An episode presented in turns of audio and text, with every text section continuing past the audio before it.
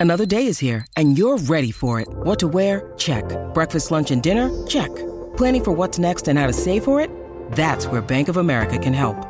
For your financial to dos, Bank of America has experts ready to help get you closer to your goals. Get started at one of our local financial centers or 24-7 in our mobile banking app. Find a location near you at bankofamerica.com slash talk to us. What would you like the power to do?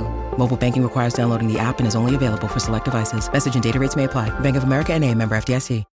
When you need mealtime inspiration, it's worth shopping Kroger, where you'll find over 30,000 mouthwatering choices that excite your inner foodie. And no matter what tasty choice you make, you'll enjoy our everyday low prices, plus extra ways to save, like digital coupons worth over $600 each week. You can also save up to $1 off per gallon at the pump with fuel points. More savings and more inspiring flavors make shopping Kroger worth it every time. Kroger, fresh for everyone. Fuel restrictions apply.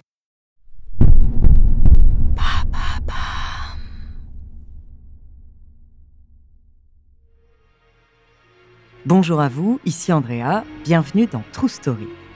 Nous continuons cette série consacrée aux grandes figures de la Ve République. Aujourd'hui, je vais vous parler d'un enfant de la République devenu un modèle républicain. Un homme dont la vie est celle d'un héros national, à la fois avocat, professeur, homme politique et romancier, c'est un homme d'engagement connu pour ses qualités d'orateur. Un homme qui a toujours œuvré pour la défense des libertés publiques et surtout pour la lutte contre la peine de mort. Son nom, Robert Badinter.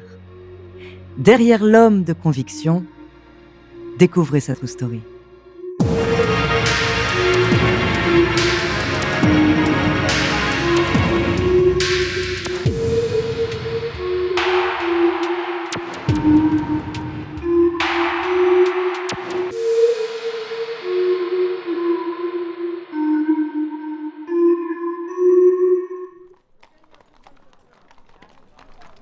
C'est en 1919 que Samuel dit Simon Badinter, juif originaire de Bessarabie, une province correspondant aujourd'hui aux frontières de la Moldavie et de l'Ukraine, débarque à Nancy pour suivre les cours de l'Institut commercial de l'Université de Nancy.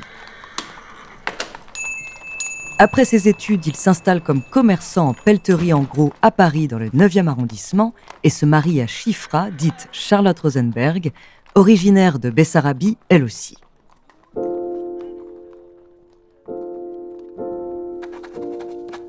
Ils sont naturalisés en janvier 1928, deux mois avant la naissance de leur fils, Robert. C'est une famille modeste, mais qui considère avec beaucoup d'importance l'intégration de leur pays d'accueil. Robert entend donc un français très élégant à la maison, son père s'exprime avec des expressions fleuries, sa mère ne sait ni lire ni écrire. Il veille à ce que Robert travaille bien à l'école, et c'est ce qui se passe. Le petit se découvre un goût infini pour la littérature.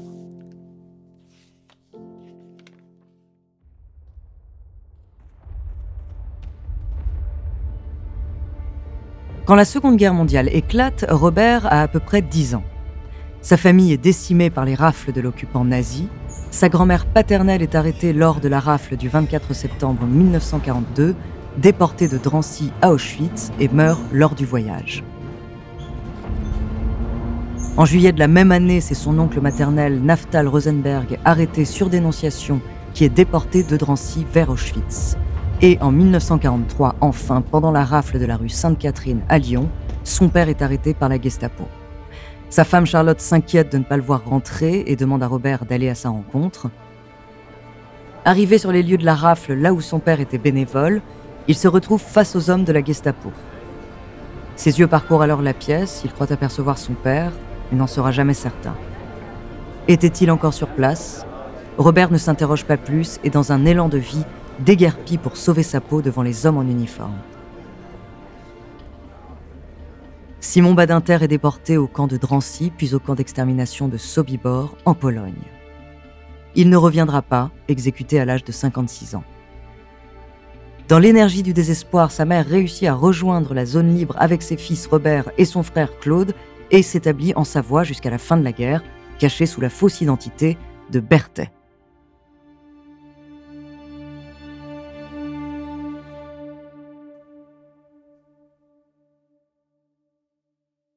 Les douleurs de la Seconde Guerre mondiale font naître le sentiment d'appartenance communautaire de Robert Badinter à la judéité. Cette blessure inguérissable scelle également son attachement profond à la France républicaine et à la défense des droits. Il sera avocat. Sans pour autant délaisser la littérature, il entreprend alors des études de lettres et de droit à l'Université de Paris, puis grâce à une bourse du gouvernement, il part effectuer une maîtrise d'art à l'Université de Columbia en 1949. Mais le droit le rattrape. En 1951, à l'âge de 22 ans, il réussit le barreau et en 1952, il devient docteur en droit. En 1965, à seulement 37 ans, il devient agrégé, l'une des épreuves les plus difficiles de cette discipline.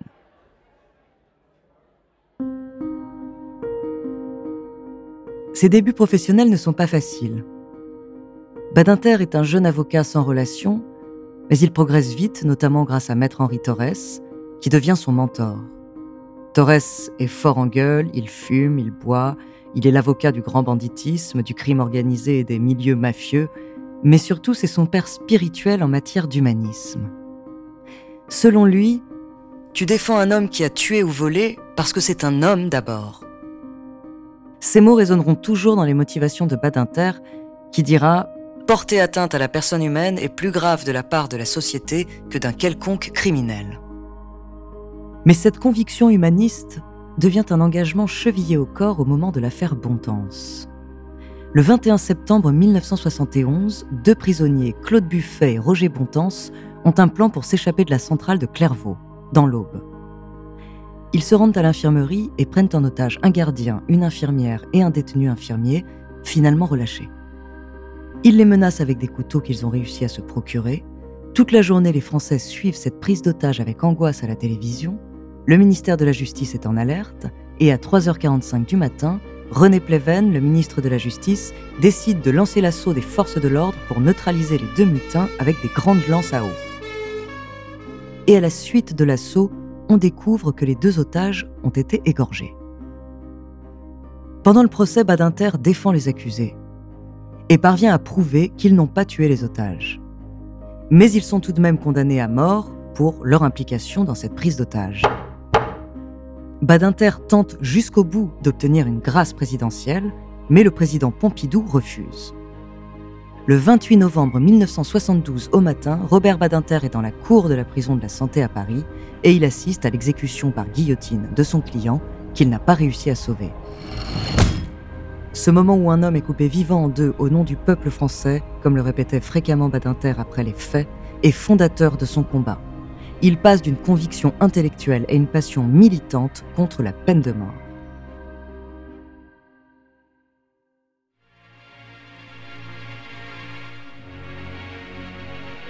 Avant de vous raconter la suite de cette histoire incroyable, je vous invite à une petite pause.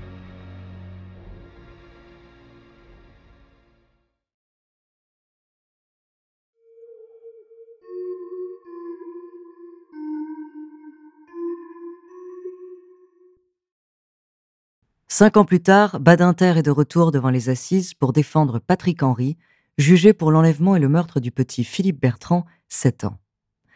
Ce procès émeut la France entière. Dans une plaidoirie passionnée en janvier 1977 à Troyes, Robert Badinter mêle ferveur humaniste et arguments juridiques sur la peine capitale. Il interpelle les jurés. Si vous votez la peine capitale, vos enfants sauront que vous avez un jour condamné à mort un jeune homme, et vous verrez leur regard. C'est un succès pour l'avocat. Il parvient à obtenir la réclusion criminelle à perpétuité pour Patrick Henry. Badinter reçoit de nombreuses lettres d'insultes et de menaces, mais jusqu'en 1980, il défend encore cinq accusés condamnés à mort, rejugés après cassation, pour chaque fois sauver leur tête.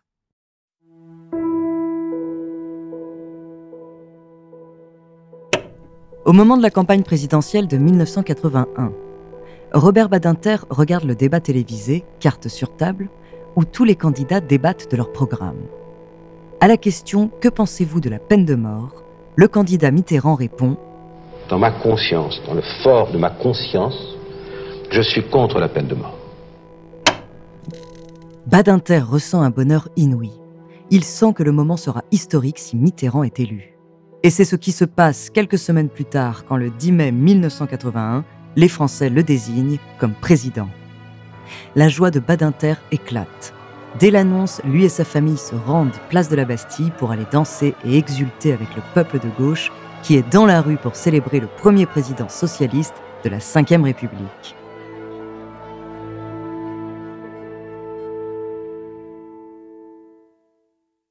Au lendemain de l'élection de Mitterrand, Robert Badinter prend le chemin de la prison de Fresnes pour voir le dernier condamné à mort, Philippe Maurice.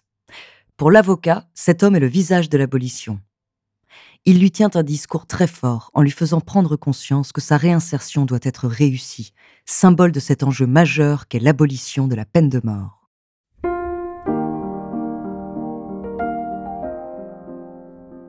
Robert Badinter est alors nommé ministre de la Justice et la réforme de l'abolition, cet engagement de campagne, arrive vite à l'Assemblée nationale. Depuis des mois, l'opinion publique se déchire autour de cette question clivante. Les Français sont très défavorables à cette réforme qu'ils jugent laxiste. Le garde des Sceaux Badinter engage les députés dans des débats houleux, puis il excelle dans un discours enflammé de plus de deux heures le 17 septembre 1981. Demain, grâce à vous, la justice française ne sera plus une justice qui tue. Demain, c'est l'abolition. Législateur français, de tout mon cœur, je vous remercie.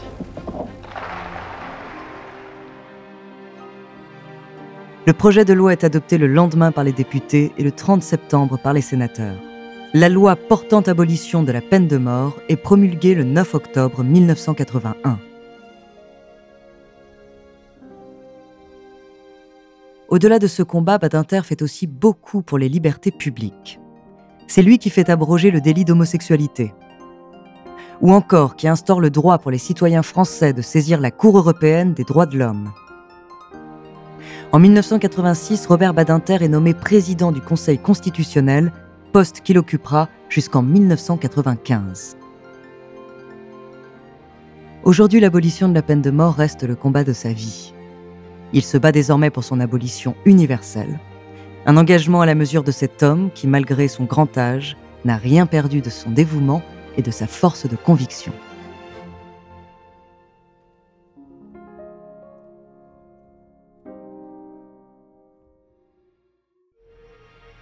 Merci d'avoir écouté cet épisode de True Story.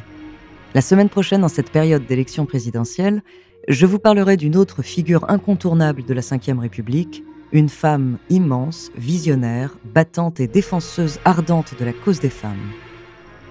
En attendant, n'hésitez pas à nous faire part d'histoires que vous aimeriez entendre sur votre plateforme d'écoute préférée ou alors via la page Instagram ou Twitter de Bababam. Nous nous ferons un plaisir de les découvrir.